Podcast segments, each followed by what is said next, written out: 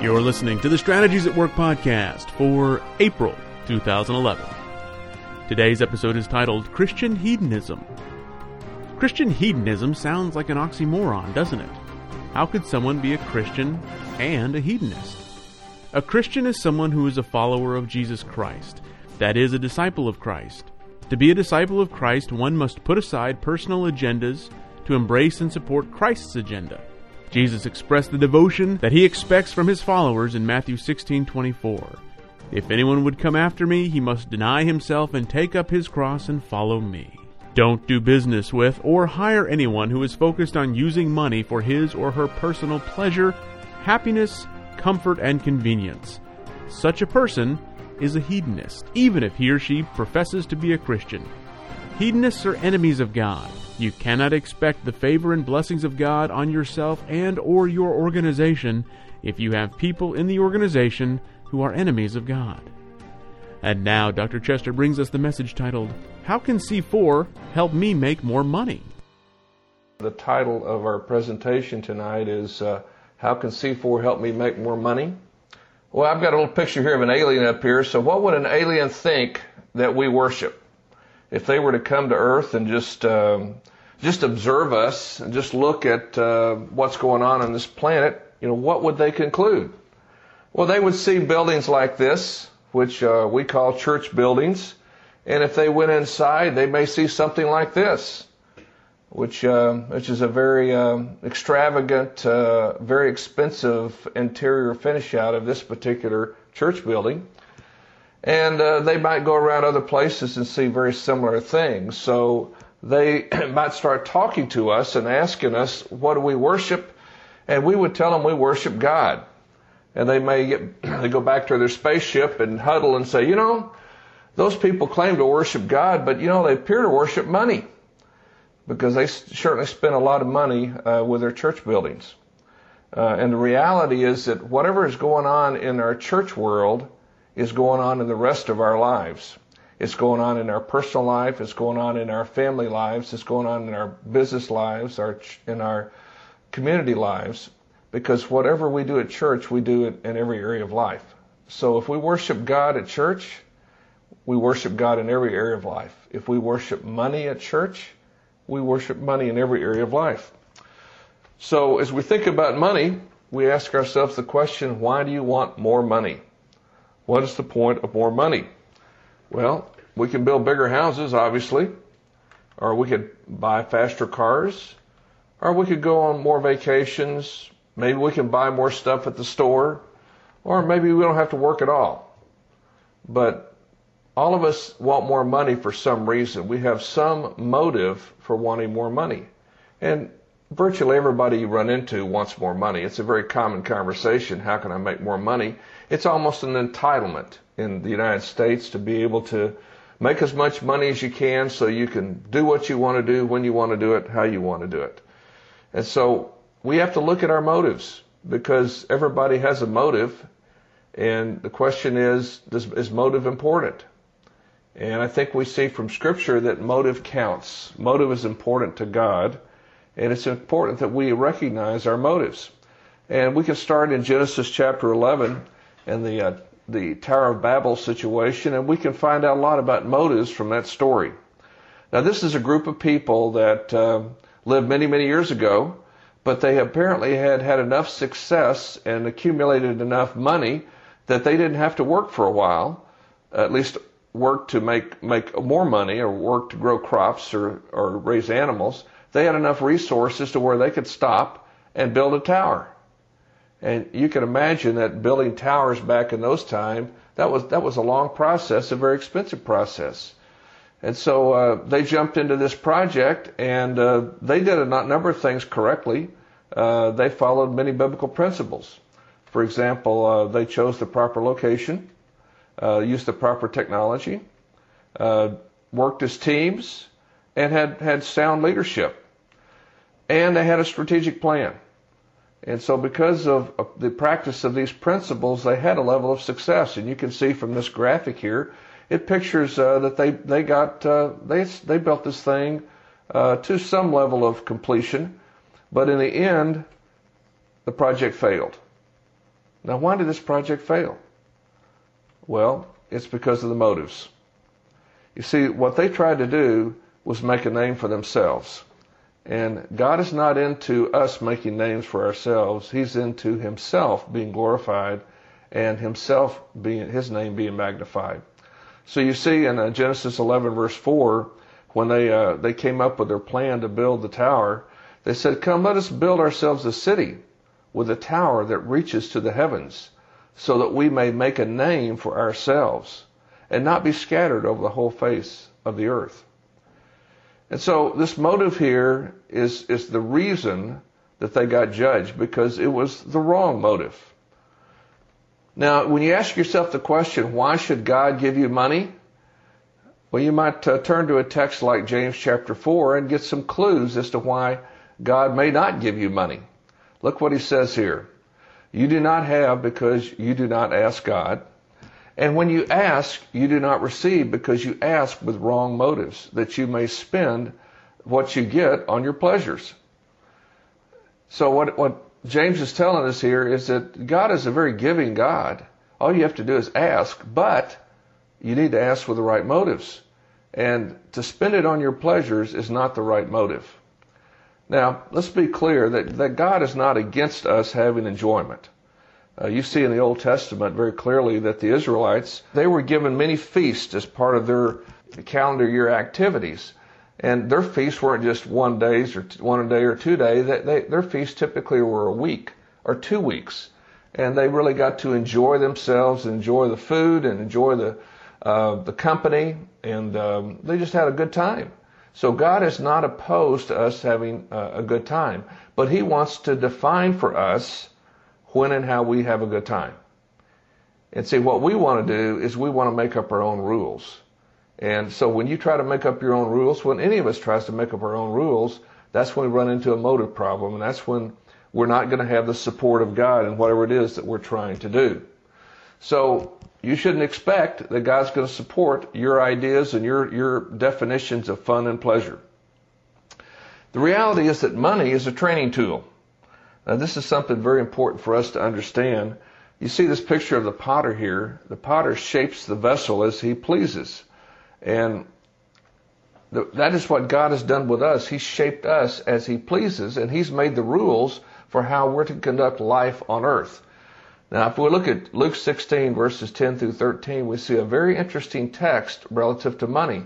And it is perhaps one of the clearest texts about how God views money. So let's read that together and just talk about it a little bit. Whoever can be trusted with very little can also be trusted with much, and whoever is dishonest with very little will also be dishonest with much. So this is a very key principle. Uh, the principle is when God gives you a little bit, He wants to see what you do with that. And if you if you can if you conduct yourselves correctly, you make good choices, you function as a steward, then he views that as a qualification for promotion. And later on in Luke 19, you would see that is the basis for promotion, is being faithful in little. So God starts out giving us a little to see how we will handle a little. And then it says, so if you have not been trustworthy in handling worldly wealth, who will trust you with true riches? Now that's an interesting twist. Now I think to understand this text, you need to understand that worldly wealth is not a negative term. Uh, many times we think of worldly wealth as something negative, filthy, it's dirty. No, it's not. Worldly wealth is just something in the tangible world that God has given you to steward. So if you don't take that and steward it properly, He's saying you're proving that you're not trustworthy. So if you want to be trustworthy and receive true riches, which would be the promotion, then you need to be willing to take what things God gives you and manage them properly, appropriately. This would include things like time, talent, and treasure. So all the various things that you have to steward are contemplated here, and they're test. They're, they're used as a training tool to, to test us and prepare us for true riches. And the text goes on and says, and if you've not been trustworthy with someone else's property, who will give you property of your own? Now this is a very telling comment here. Uh, most of us, at some point in our life, uh, have have rented something. We rented an apartment, or maybe we, we leased or rented a car, um, you know, or we we maybe even borrowed something, and when we had that asset into our possession, uh, we viewed it a certain way. Uh, most of us, when we uh, look at something we've rented, we view it as, well, this isn't mine, and so we give ourselves permission to mistreat it. But if, if you view it as yours, then you take better care of it. Uh, I remember one time when my older daughter was living in Houston, and uh, I um, I had bought her a nice car, and uh, I was down there on a visit one time, and she and I were driving, and uh, this is one of a one kind of a, a low sports car, uh, just a two seater kind of car, and and so we're driving someplace, and she's cruising along at a pretty pretty fast clip, and she goes across these railroad tracks that. Uh, you know, had had some um, elevation to it, so it kind of sent the car airborne a little bit, you know, just a few inches. And when the airborne the car came back down on the ground, it hit kind of hard, and and we bottomed out. And so I said something to her about it, and she she said to me, "Well, it's not my it wasn't my money," meaning I didn't pay for this car. So since I didn't pay for it, I'm not going to care for it. And that's a very common perspective that we all have. So this is what he's talking about. If you won't be trustworthy in handling somebody else's property, who's going to give you property of your own? Now, the next phrase really tells is going to really get into what's going on here. No servant can serve two masters. Either he will hate the one and love the other, or he will be devoted to the one and despise the other. You cannot serve both God and money. Now, what he's telling us here is you have to make a choice. I run into this uh, routinely. So many people want to be rich for God. They want to make a bunch of money for God so they can they can sow a bunch of money into the kingdom. That's a very common perspective I run into. But may I suggest to you that that is just a cover for greed. When you hear that, you need to be very suspicious. Because the reality is what they want is they want a bunch of money, and the way to rationalize it is to act like it's, oh, I'm going to use this for God, for kingdom purposes. What, what this text is telling, us is you cannot serve God and money. You have to make a choice. And one of the great, great ways to distinguish whether or not you are currently, you know, serving God or money is looking at, looking to see how you handle money right now. How are you stewarding your worldly, worldly wealth? How do you steward your time? How do you steward your talents? However you're stewarding those right now will reveal to you whether or not you worship God or money. This also includes how you manage property that's owned by someone else. If you are treating your rented property any different than you would treat property that you, you could perceive that you owned, then you're worshiping money. Now that may be a very convicting thing for many of us. I have a client that um, has a rented facility, and the first time I went over there, I noticed the facility was kind of dungy and dark and dirty, and it needed to be painted, and the floor was all dirty, and it just wasn't a very pleasant environment to be in. And uh, my client, uh, about a year later, was convicted of the truth of this text that, that he needed to take responsibility to steward that building just as if he owned it. And so he did. And so in a time when his profit was not very great, cash flow wasn't that strong, he began to pour money into fixing up that building. He began to paint it. He, he fixed up the floor. He, uh, he put new shelves and new cabinets in and he made it, he brightened it up with new lights. He really made it a much more pleasant environment. Suddenly his employees are perkier. Uh, customers coming in are making comments. And my client knows that what he did is he said no to mammon and he said yes to God. Because he began to steward that property that he had been responsible for as a tenant, he began to steward it like an owner. And so that's very important that we recognize that money is a training tool. Money's not something to be coveted. It's not something to be held on to. It's something to be used to express whom we really worship. If we really worship God, then we're going to be investing in the resources that we're supposed to steward. And by the way, one of the one of the I think the strong signs that you understand this principle is that you'll be investing in spiritual food. You know, Jesus told us in uh, in the sermon uh, in the when he was interacting with Satan in his temptation, the very first temptation was to turn the stones into bread. And Jesus responded to Satan at a time when he had hadn't eaten in 40 days. He says this, man does not live by bread alone, but by every word that proceeds from the mouth of God. And what he said there was, in the midst of his hunger, and I have no doubt he wanted that bread badly, he recognized the truth that spiritual food is more important than physical food. And so if spiritual food is more important to you than physical food, then you will make spiritual food a priority. I was talking to uh, a gentleman here a couple of, couple of weeks ago. And this man was really struggling with his career and um, had a hard time uh, paying his bills. And uh, so I was asking him, well, what are you going to do? Well, the first thing, one of the first things they did was start cutting off any kind of investment in learning. I said, well, you need to think about that.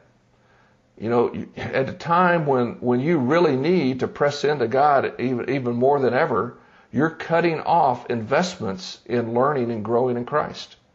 Is that a wise move?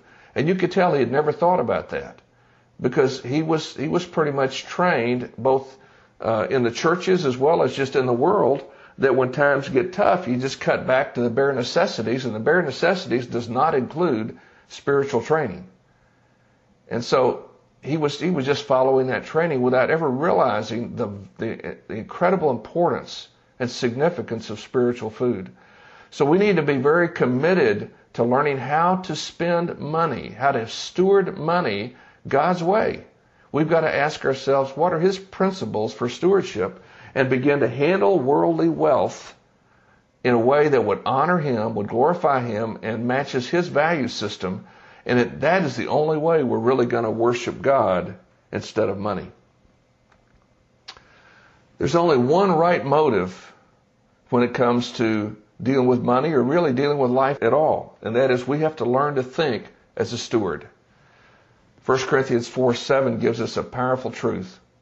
For who makes you different from anyone else? What do you have that you did not receive? And if you did not receive it, why do you boast as though you did not? In other words, what he's saying here is whatever it is you have in your hand, you need to recognize where it came from. If you've got money, if you've got talent, if you've got time, whatever it is you have, that came from God. And yet you boast as though it doesn't. You fail to recognize the divine origin of everything. And when you live that way, you're not living as a steward. The only way to live as a faithful steward is to recognize the reality that there's nothing that you have that doesn't come from God. Absolutely nothing. Everything you have has been given to you by God, even though you may have worked for it, the opportunity to work for it, the gifts and talents to work, the, the favor that you've had in your work, all of that has come from God. Now I want you to look at Luke 17 verse, verses 7 through 10. And this just builds on this truth. And I just want to just give you a little context here. The disciples have just asked Jesus to do something for them. He's asked them, will you, will you intensify our faith? Will you cause our faith to grow? And Jesus then says, well, you know, if you had faith just as small as a mustard seed, you'd tell this tree over here to get up and go and spring roots in the ocean. I mean, you would do something that incredibly radical that nobody would believe it. That's what a little bit of faith, real faith, is like. And then he went on and gave them this little story, this little parable. And I want to read this parable to you. Suppose one of you had a servant plowing or looking after the sheep. Would he say to the servant when he comes in from the field, Come along now and sit down to eat? Would he not rather say, Prepare my supper, get yourself ready, and wait on me while I eat and drink? After that you may eat and drink. Would he thank the servant because he did what he was told to do? So you also, when you have done everything you were told to do, should say, We are unworthy servants. We have only done our duty. Now, this is a text that, you know, kind of offends us because it sounds like this, uh, this master is cruel. It sounds like he's insensitive. He's worked this servant hard and then he comes in and demands that he do even more. And that to us, that kind of offends us. But we need to recognize that God is God. And this story is about recognizing our relationship with God. The master is God. We are the servants. And we have no claim on God. We are unworthy servants. We have a duty to God to obey Him, and we have no claim for anything else. And so when you begin to really get this reality, and remember, this is how Jesus explained to them the whole idea of increasing faith. Faith is increased as you begin to get humble. Faith is increased as, as you see yourself as a servant. One of my clients is currently in the hospital, and uh, it's a lovely lady. Uh, some of you probably know her. She has been engaged in really growing and understanding how to do business God's ways for about five years. And I've been very blessed to walk with her through this time, and I've and been very blessed to see how responsive that she's been to the truth. And she has worked very, very hard to transform her business. And through the process has had a lot of pushback and a lot of, a lot of trials and one of the things that she's struggled with is some medical issues. And so she called me this morning, left me a voicemail. I was tied up when she called and told me she was in the emergency room and that her heart was out of rhythm. This has been an ongoing problem for her and she was very discouraged. And what was discouraging her was she began to look at all these things she had been doing and how she had been pressing into the Lord and walking with God and changing her company and really doing everything that she knew to obey God and she kept having these problems with her health. And I didn't have the heart to share with her this text today. I'm hopeful I can share with her tomorrow. But what I, what she needs to get to is she needs to get to this point right here where she says, I'm an unworthy servant and I've only done my duty. And I have no claim on God. God does not owe me a, a healthy body. If I, He gives me a healthy body, that is a gift. He doesn't owe me money. If he gives me money, that's a gift. He doesn't owe me more time on this earth. If he gives me that, that's a gift. And so I think part of part of really growing in the faith is coming to that point of incredible humility, incredible sense of being a servant, incredible sense of being created by the eternal God, an incredible sense of duty, of doing what God has created me to do. And so as I get to that place of faith, then I have achieved the right motive.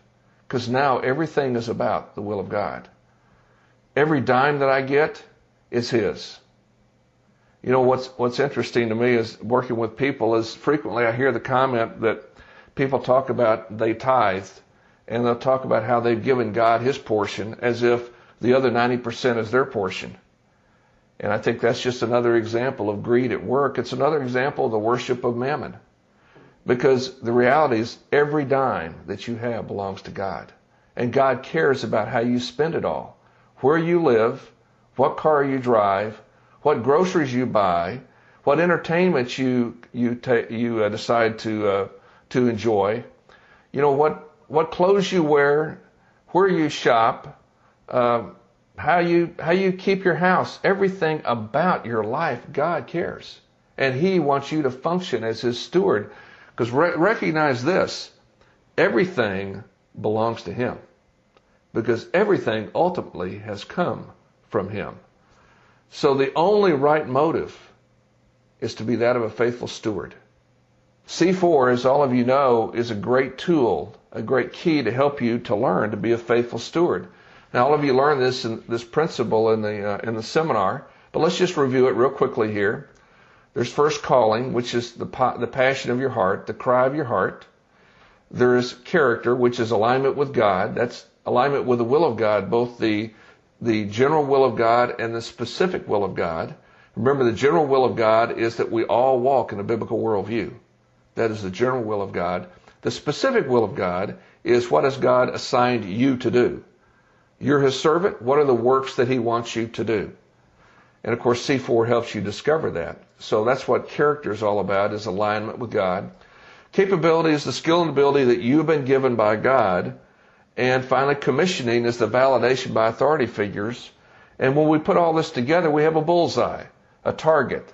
That's what we're going for, is to discover that, that, that work, those activities, those things that God has created us specifically to do.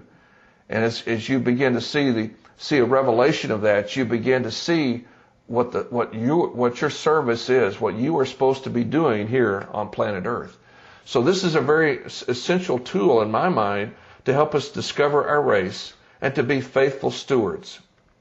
We have to understand too that as we, as we are becoming faithful stewards, that God funds His will.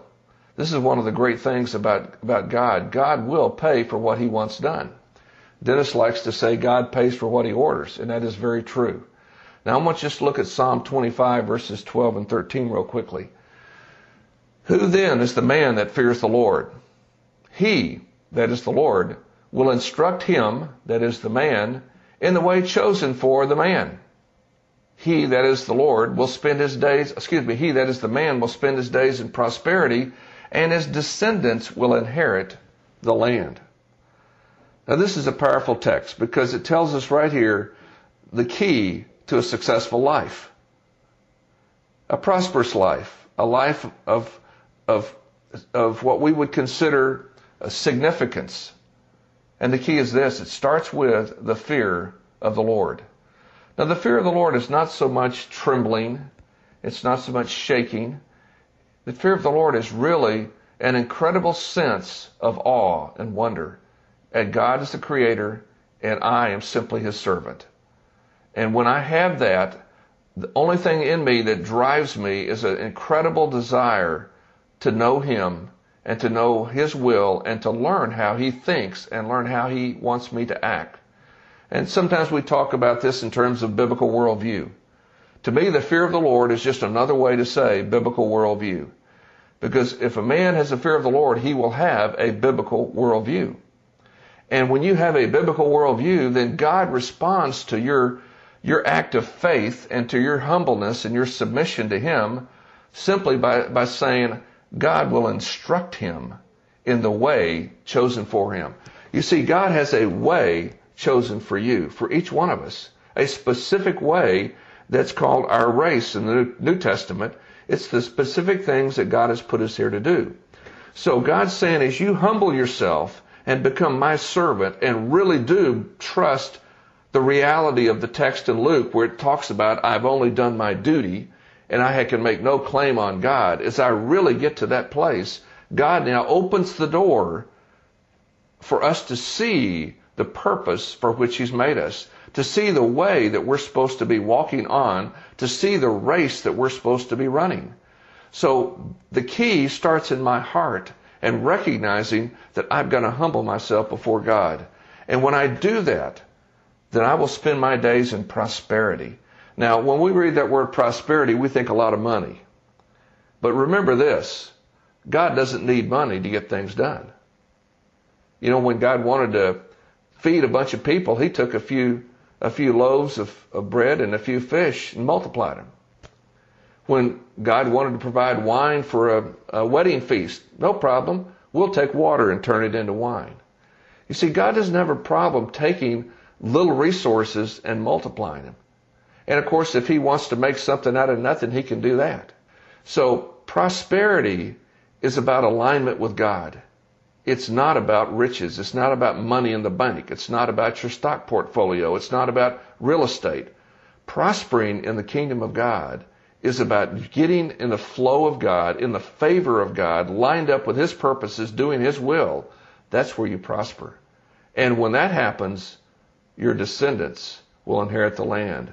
There's a generational aspect of this. Those that you're connected with, your spiritual children and your natural children, get the blessing because you chose the fear of God and you chose to humble yourself before God.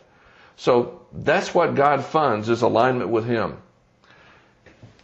Finding and fulfilling your divinely ordained C4 life purpose re- releases the provision of God in your life. And that's what we all want to do is we want the provision of God in our life. Now, since God funds His will, what is the root of perceived money problems? You can see this, this young lady here is uh, struggling with money problems. And I'm sure that a number of us have been before, before our computers worshiping mammon, seeking to find ways to pay our bills. And we have to understand money problems are not root issues. Money problems are symptoms. In fact, money, I would even say that there's no such thing as a money problem. There's only symptoms of money problems. Because the reality is this, that that's, that money problem is really a sign of misalignment with the will of God. And I know that that is not a very popular concept because uh, we we don't like to think that God cares that that much about money. We like to think that money is something we go out and earn, and and we can go be magnanimous to God by bringing our tithes and offerings to our churches. It's like we have done God a favor. You know, God doesn't need a dime of our money. Money is a training tool. Money is about helping us to learn to to worship the true God and not worship mammon. So whenever there's money issues going on in your life, start looking for where you're out of line. Remember this, Matthew 6:33, and all of you I'm sure know this text. It's a very well-known text. In the context of talking about how God provides for everything so abundantly, it says, "Seek first his kingdom and his righteousness, and all of these things will be given to you as well." This whole thing about seeking first the kingdom, well, what is the kingdom? The kingdom is the rule and reign of God. To make the rule and reign of God first means to make it a priority. Means means to make it the focus of your attention, the objective of your of your every day, the the purpose of your every thought is about the kingdom. And so where you work and what you do should be all about the kingdom. How you steward your money should be about the kingdom. How you steward your time should be about the kingdom.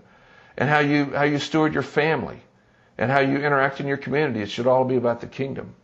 And then he says, and his righteousness. Well, what is righteousness? Righteousness is the whole aspect of what is right and wrong. What lines up with God and what doesn't line up with God.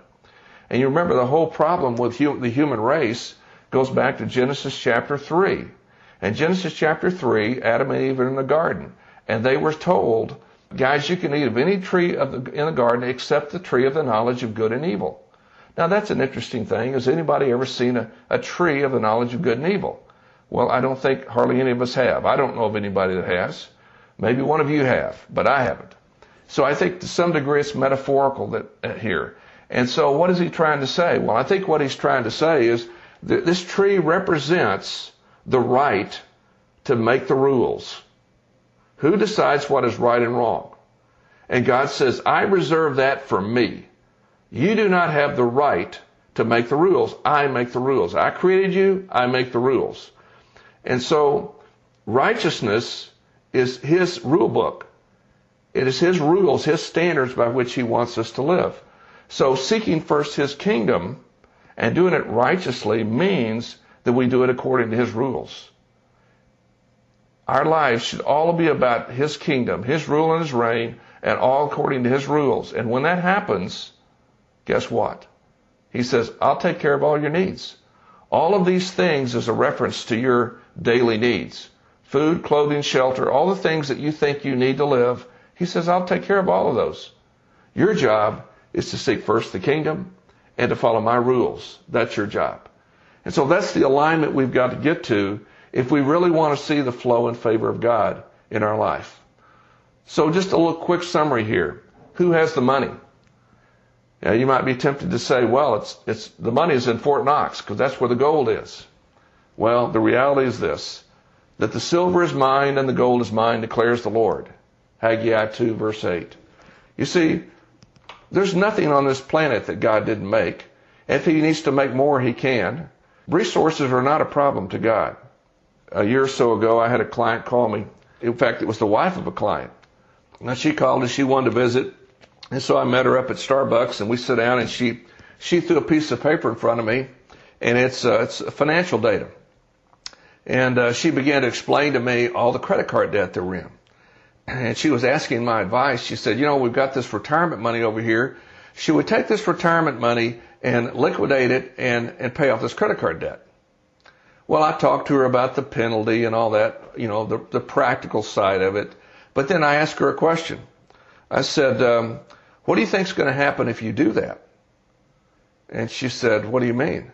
I said, well, my sense is that in a, probably a year or two, you're going to call me again. We're going to have this same meeting all over again. And she says, why is that? I said, because if you don't get to the root issue of this, you're just going to repeat this problem. Because money is not a root issue. Money is a symptom. And I said, furthermore, tell me, uh, you know the Lord? She said, yes, I know the Lord. I said, the Lord good? Yes, the Lord's good. And I said, does the Lord have plenty of resources? She said, oh yeah, he's got plenty of resources. If he needed resources, he could create resources, right? There's no end of resources for him. Yeah, well, no end of resources. Then tell me, if he has no end of resources and he, he is good to you and he is a good God, then why is it that you have a lack of resources? And of course, that just put her on her ear there. But it illustrated the point. I said, here's the thing. You know, you've got to dis- discern what the root issue here is. If you don't discern the root issue, then you won't solve the problem. You will simply go around the mountain again. So my suggestion to you is that you sit down with your husband and you seek God to find out what the root issue here is and solve that root issue. Then all these money issues will take care of themselves. Now who does God give the money to? Well, very simply this. He gives the money to fund His will. And look at a couple of texts from Isaiah 45 and 46. God says this, I form the light and I create darkness. I bring prosperity and I create disaster. I, the Lord, do all these things. And he goes on a few verses later and says, My purpose will stand and I will do all that I please. You see, God is going to execute his will. With you or without you, he's going to do it. And when we line up with him as his servants, there is provision for us to do what we have been called to do. And that's what we have got to learn to do well. So God funds those aligned with him, and C4 helps you align with God's will for your life, which then releases the provision you need to do what you're called to do. So that's my encouragement to you tonight. How can C4 help you make more money? Well, C4 help can help you line up with God and His will for your life. And when you do that, that releases the provision that you need to support and be part of His will.